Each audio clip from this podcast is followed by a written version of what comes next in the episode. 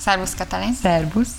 Melyik korosztály a fő célcsoportja az előadásaidnak? Az előadásaimnak jellemzően az óvodás és kisiskolás korosztálya célcsoportja, de volt már olyan előadás, ahol éppen a felső tagozatosok is részt vehettek a, az előadásaimon.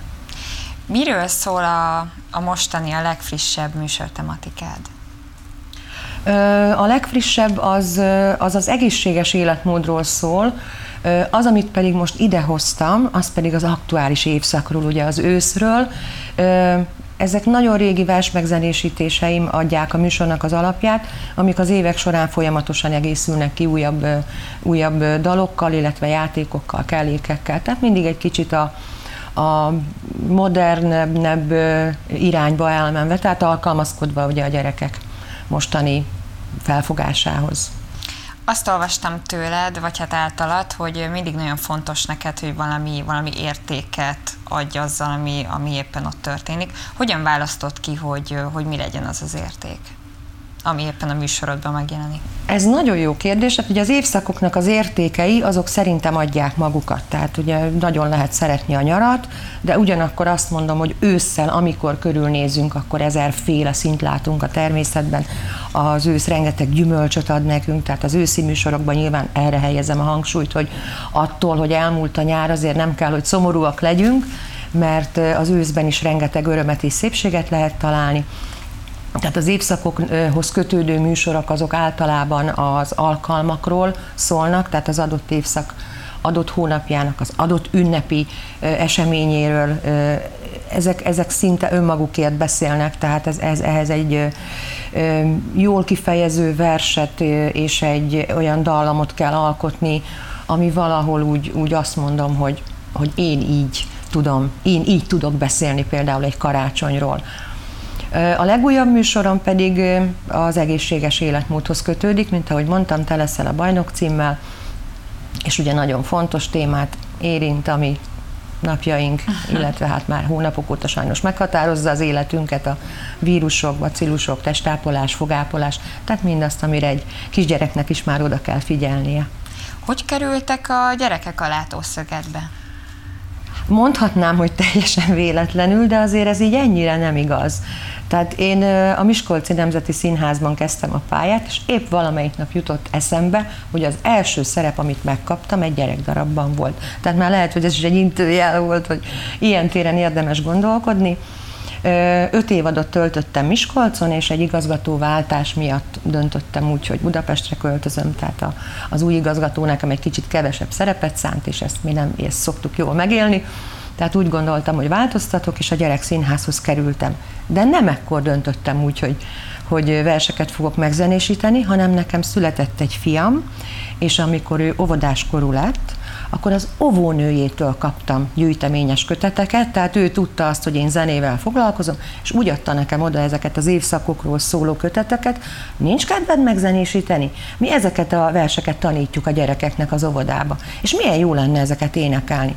És akkor meghúztam a vállamat, hát nem tudom, fogalmam sincs, mindegy, hazaviszem, megnézem, és elkezdtem olvasgatni, elővettem a gitáromat, és egyszerűen szinte maguktól formálódtak ezek a versek dallá. És ahogy belementem ebbe a témába, rájöttem, hogy egy egész évszakot föl lehet így dolgozni, minden évszakot, minden hónapról és minden jeles eseményről szóltak versek. És így alakult ki végül is ez a komplet műsor. Ez nagyon régen volt, ez, ez 20 évvel ezelőtt, és én, ahogy visszaemlékszem, és senkit nem akarok megsérteni tényleg, de ez az évszakok tematika szerinti működés vagy, dol, vagy éneklés nem annyira volt még akkor köztudomás. Ugye most már nagyon sok kollega kollégának a műsorában van évszakokhoz kötődő műsor, de én szerintem én az elsők között voltam, aki ezt elkezdte. Én legalábbis így emlékszem, hogy, hogy óvónők jelezték, ugye, hogy nem nagyon van évszakokhoz kötődő dallamvilág, holott ők a szerint oktatják a gyerekeket.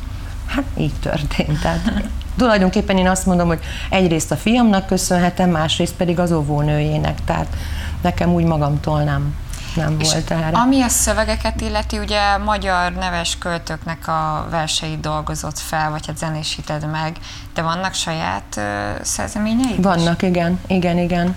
És nem azért, mert nem találok hozzá megfelelő verset, mert tényleg határtalanul gazdag a magyar irodalom, úgy a régebbi uh, ismert költők, mind a mai modern, tehát például Mentovics Évának rengeteg versét megzenésítettük, nagyon jó kapcsolatban vagyunk az Évával, tehát nagyon közel áll hozzám a nyelvezete, viszont van olyan eset, amikor egyszerűen csak úgy kijön belőlem egy, egy, egy szöveg, tehát úgy, úgy eszembe jut, ez, ez úgy nem, nincs szándék, hanem csak úgy elkezdek rajta gondolkodni, hogy ilyenről is lehetne énekelni, és akkor így hirtelen már két sor meg is születik a fejembe, és ezt tovább szoktam vinni, igen.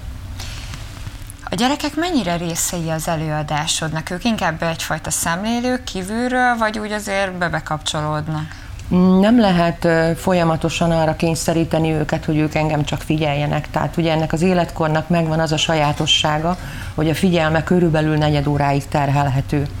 Ezt a negyed órát én kiszoktam használni, abszolút, mert szeretném azt is, hogy, hogy a zenét is hallják, szeretném azt is, hogy a szöveget is egy picit figyeljenek a szövegre is.